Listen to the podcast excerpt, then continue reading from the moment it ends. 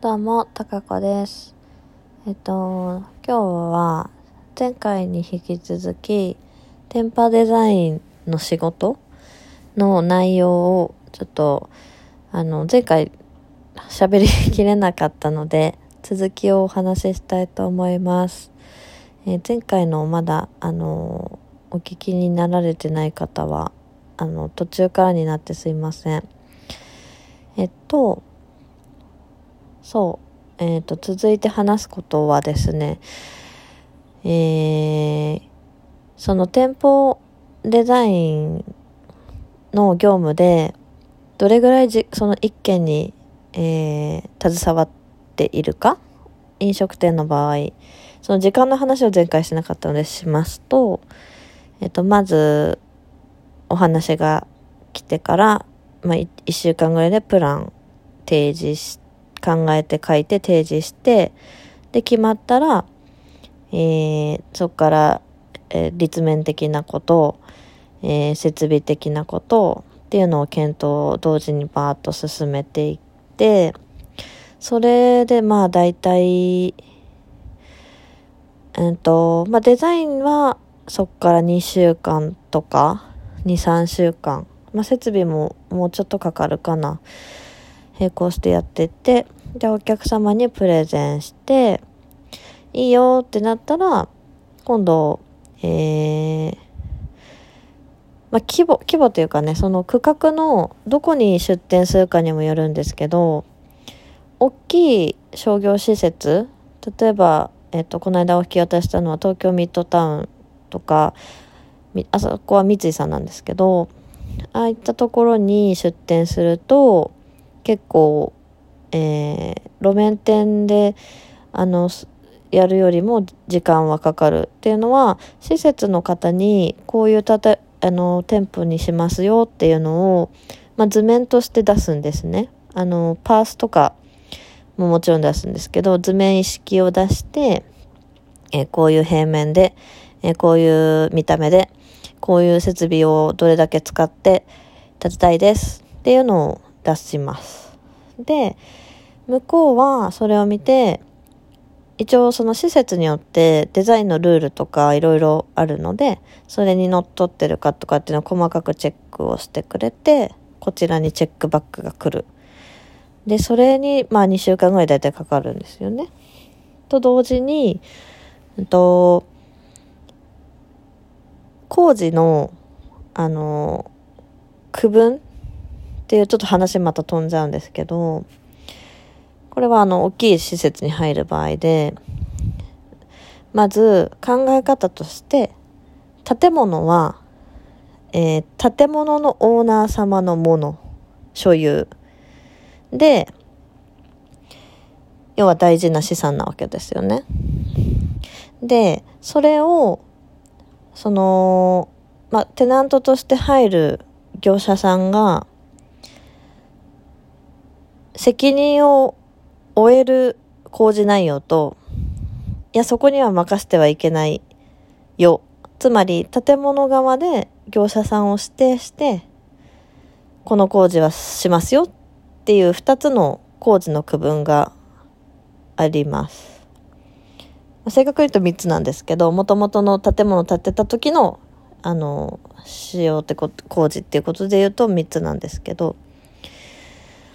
で、うんと、主に、まあ、その施設によって全然違うんですよね。その、区分の内容が。だ空調は、えー施設側の工事業者さんでやりますよっていうところもあるし、まあ、多いのはそうですね。空調、あとは、あの、私もこの仕事するまで全く知らないし、想像もしないんですけど、えっと、厨房、要は水を使うところに、防水をする、防水工事、防水区画工事っていうのがある、ありまして、それは何かっていうと、あの、飲食店だと当然水が床にボトボトこぼれるし、床を洗うのに水をじゃんじゃん流しますよね。で、それって、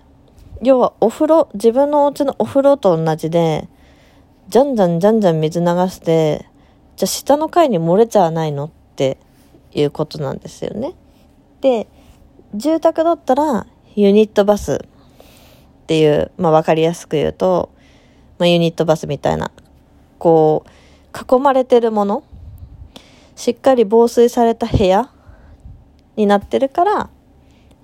まあ下には漏れないよっていう作りになってるけど、で、それを飲食店で考えるとどうなるかっていうと、その厨房として使う、まあ、厨房とかトイレ、水をまきますよっていうところには、えっ、ー、と、その区画にこうブロック、コンクリートのブロックをだいたい3段ぐらい積みまして、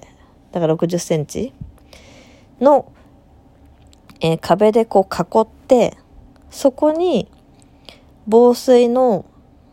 防水層っていうのを作って、要はプールですね。わかりやすく言うと。プールを作っちゃおうっていう発想。で、それをすれば、あの、下の、どんだけ水流しても、下の階には、あの、ボタボタ落ちませんよっていうのが防水工事。で、で話戻りまして、その防水工事とかは、保証、10年保証って言って保証しなきゃいけないから、それはさすがにビルの指定の業者さんがすることがほとんどですね。っていうので、えっと、ビルの方で指定の業者さんで行うものについては、うちが図面を出すと、見積もりをそこからしてくれるわけですね。で、えっと、まあ、その回答を待つ間に、今度はこちら側としては、そのビル以外の、えー、ビルが指定の業者さん以外の全部の後の工事、えー、床作ったり壁立てたり、電気配線したりとかっていうすべての工事を、えー、どの業者さんにお願いしましょうかっていう打ち合わせに入り、図面を、まあ、うちの場合は全部毎回入札をしているので、3社さんだったら3社さんに同じ図面を同じ同時に渡して、いついつまでに見積もりしてくださいねっていうのを、えー、やります。で、だからここまでで、まあ、どんなに早くても2ヶ月スタート、計画スタートからしてから、ここまでで、まあ大体2ヶ月、早くてもね。で、えー、その施設の業者さんの見積もり来ました。えー、それ以降のえー、うちの業者さん、こちら、接種から発注できる業者さんの見積もり来ました。ってなったら、えー、今度は、金額の調整。お客様の予算に、えー、どれぐらい、あ、あの、合ってるか、はみ出てるのか。で、もちろん、うちから交渉もします。ネゴーションもしますね。で、それでまあ調整して、場合によってはちょっとこれ高すぎるから、ここの仕様を、見た目は変わらないし、機能性もまあそんなに変わらないから、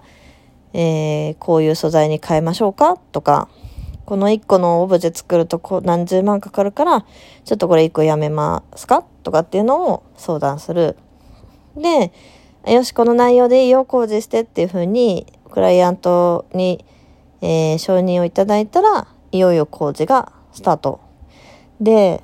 だいたいまあ30坪ぐらいだったら、1ヶ月ぐらいですね、工事期間としては。だからまあ、どんなに早くても3ヶ月半ぐらいかな。まあしんどいですけどね。っていうスケジュール感で、あのー、物件とは携わってるっていう感じですね。で結構そのだから大事なのはそのお金のことってすごい大事でおお金を出すのはクライアントなのでどんなにねかかっこよかろうと何しようとそこにどれだけをかけるかっていうのはお客様次第なので。それはすごく大事だなっていうところですね。うん。だから、なんだろう。と、あとは、うんと、最終的な仕上がりの良し悪しは、その選んだ業者さんによって結構違う。だから、入札の時に3社さん入札して、まあ、一番安い、えー、その次安い、一番高いってもちろんなるんですけど、高ければいいっていう問題もないし、安ければいいっていう問題でもない。で、会社さんの、その業者さんの規模によって、やっぱり大きい会社さんはどうしても高くなる。人件費がかかってるから。で、まあ、小規模なあの業者さんは割と安い。ただ、うんと、まあ、ちょっと人によってというか、人手が十分じゃないっていうデメリットを考えたときに、あの、ちょっとこう、なんだろう、デメリットが出ちゃうこともある。だから業者さんの本当信頼って大事というか、うちもお客様にこの業者さんだったら大丈夫ですよっていうパートナーみたいな業者さん何社さんかいるけど、そこの本当に信頼が大事だなって思ってて、で、つい最近またすごくいい業者さんをとお付き合いできることになったんで、それが今すごく一番の幸せですね。安いし、まあ安いって言い方だな。良心的なんですよね。良心的な金額で、しかもすごいやる気がある、あの、担当の方なんで、すごいありがたくって、あの、別の物件ちょっと大変なクライアントではあるんですけど、うまくやってもらったんで、今後も付き合いたいなと思ってる感じですね。あ、また12分経っちゃった。はい。じゃあそんな感じです。ありがとうございました。